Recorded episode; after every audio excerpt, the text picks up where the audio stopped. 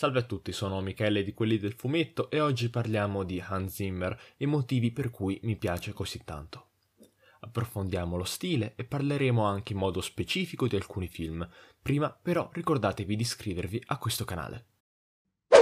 State ascoltando Quelli del Fumetto, il podcast, dove si parlerà di news, cinema, serie tv e tanto altro. Insomma, per chi non conoscesse Hans Zimmer, intanto male. Poi possiamo dire che è un compositore che ha fatto la storia del cinema contemporaneo, essendo l'autore delle più celebri colonne sonore cinematografiche che conosciamo oggi, per le quali ha vinto anche numerosi premi. Tra le colonne sonore più famose abbiamo quelle del Re Leone, del Principe d'Egitto, del Gladiatore, Spirit, L'ultimo Samurai, la trilogia del Cavaliere Oscuro, Pirati dei Caraibi, Sherlock Holmes, Inception, Man of Steel, Interstellar, Rush, Dunkirk e molte altre. Ma parlando dello stile di Hans Zimmer, possiamo innanzitutto partire dal suo background, che di certo non è quello di un accademico. Infatti abbraccia inizialmente il mondo del pop, facendo parte di gruppi di rilievo come tastierista e esperto in sintetizzatori. Zimmer infatti è molto attento alla cultura pop e a ciò che piace al pubblico e cosa quest'ultimo vuole sentire in una colonna sonora. Hans Zimmer non ha la raffinatezza degli accademici a livello di Morricone o John Williams, ma ha un ottimo gusto e ha un'ottima capacità nello scrivere in un preciso rapporto con le immagini che lo rendono particolarmente adatto al mondo di Hollywood. Se pensiamo allo stile di Hans Zimmer, ci vengono in mente film in cui la colonna sonora ha temi importanti, solenni e pomposi, carica di ottoni, crescendi, effetti, percussioni e che si prestano molto bene ad un certo tipo di surround che creano la massima immedesimazione nelle sonorità ricercate di Hans Zimmer.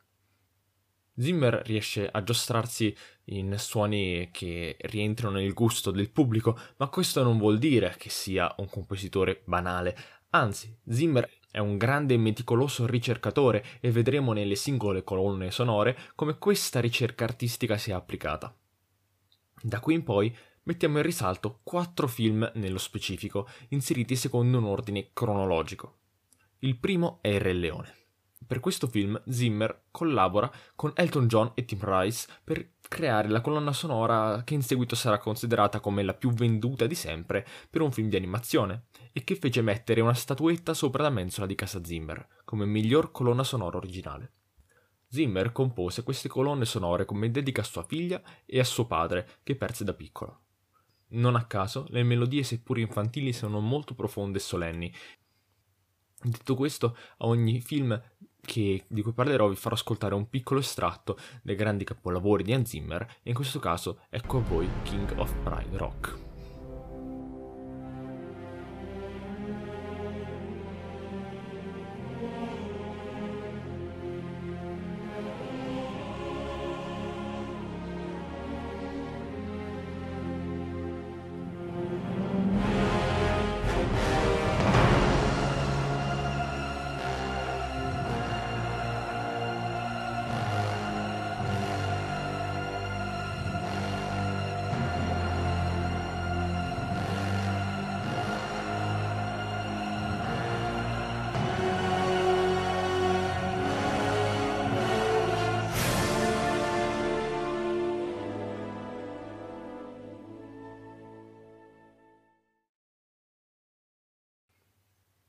Ora che avete sentito questo breve estratto, è il momento di parlare di un nuovo film, ovvero Il Gladiatore. Per quanto riguarda le musiche di questo film, oltre al fatto che sono incredibilmente belle, ma questo lo sentirete alla fine ed è anche un parere molto personale, vi è un aneddoto molto particolare. Ricordate il canto funebre Now We Are Free? Avete mai capito le parole del testo? Io direi di no, visto che quelle parole sono inventate. Direi che qui sia un bel esempio della ricerca artistica di cui ho accennato prima, e infatti Zimmer, nella sua collaborazione con Lisa Gerrard, compose una colonna sonora cantata con parole completamente inesistenti per far percepire le emozioni grazie al suono delle parole e non al loro significato. Ecco a voi l'estratto di Now We're Free.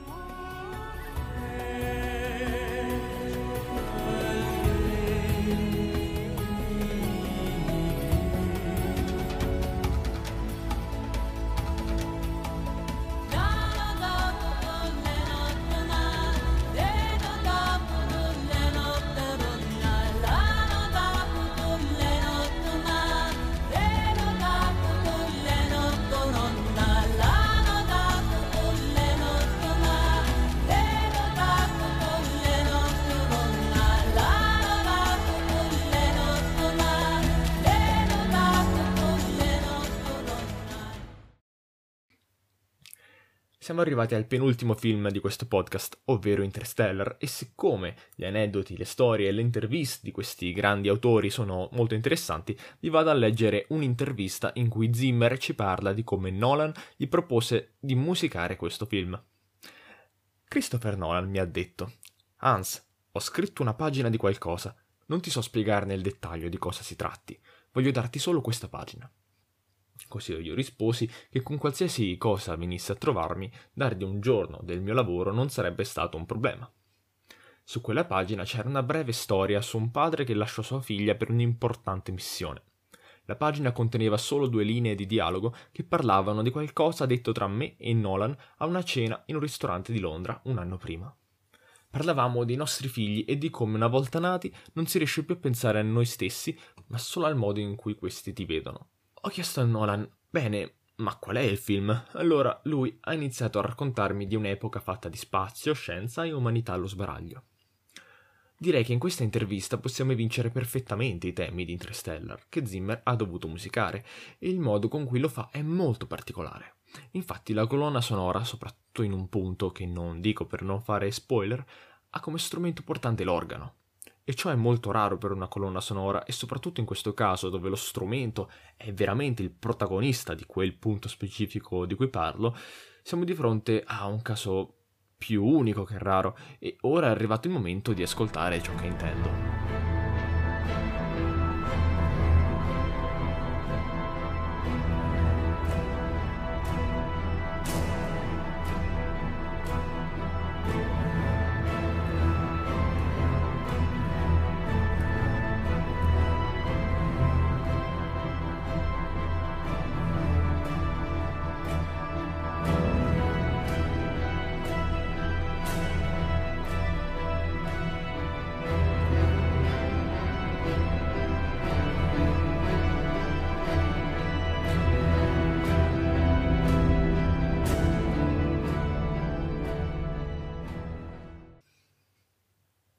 Per ultimo, ma non per importanza, ma semmai per cronologia, abbiamo Dunkirk, sempre di Nolan, che io amo definire come un film dello stesso Hans Zimmer.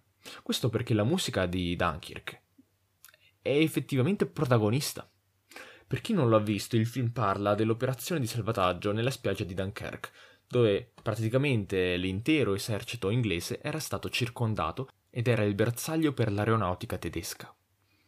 Nel contesto ansiogeno del film, il protagonista è proprio il sottofondo musicale che si fonda su un veloce ticchettio che insieme al resto dell'orchestrazione sembra sempre che aumenti di intensità e trasmette sempre una sensazione di oppressione, ansia e angoscia crescenti. Tecnicamente qui Zimmer fa vedere le sue doti tecniche da esperto e artista nella composizione che un video di Vox spiega nel dettaglio.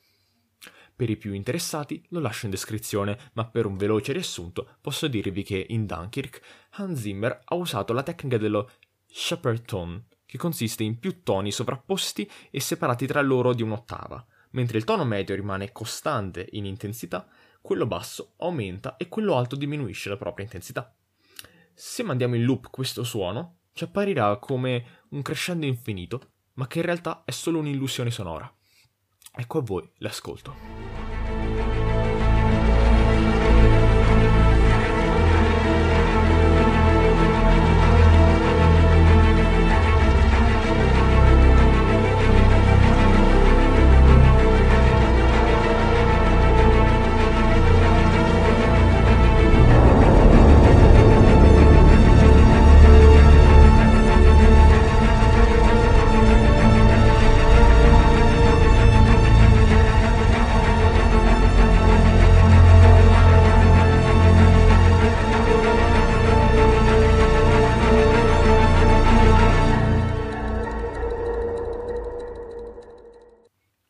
Detto questo, non dobbiamo dimenticarci che Hans Zimmer non è rimasto nella sua bolla hollywoodiana e basta, ma anzi è un compositore molto aperto, infatti anche composto per documentari e videogiochi. Per fare qualche nome possiamo prendere in esame la colonna sonora di Blue Planet della BBC o di Planet Earth della BBC, che sono composte dal nostro Hans Zimmer e sono probabilmente le migliori colonne sonore di un documentario mai esistite, ma questo è di nuovo un parere molto personale ma anche nei videogiochi ad esempio. Eh, nei videogiochi possiamo ad esempio pensare a Crisis 2 o Modern Warfare 2, che sono videogiochi che sicuramente sono ricordati per avere una colonna sonora molto molto molto solenne e pomposa, proprio classica dello stile di Hans Zimmer.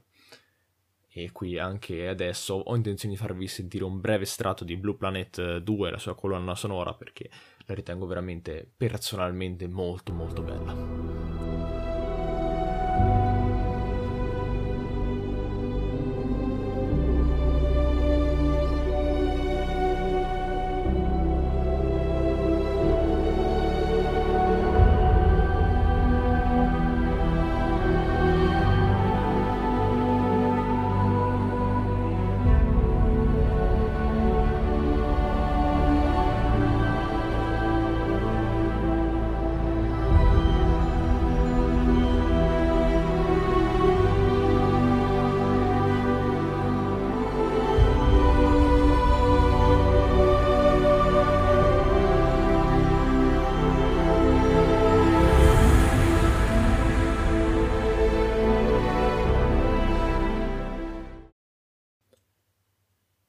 Direi che ho già parlato abbastanza e avrei voluto farvi ascoltare di più dei grandi capolavori di Hans, ma al contempo il copyright non credo che me lo permetta.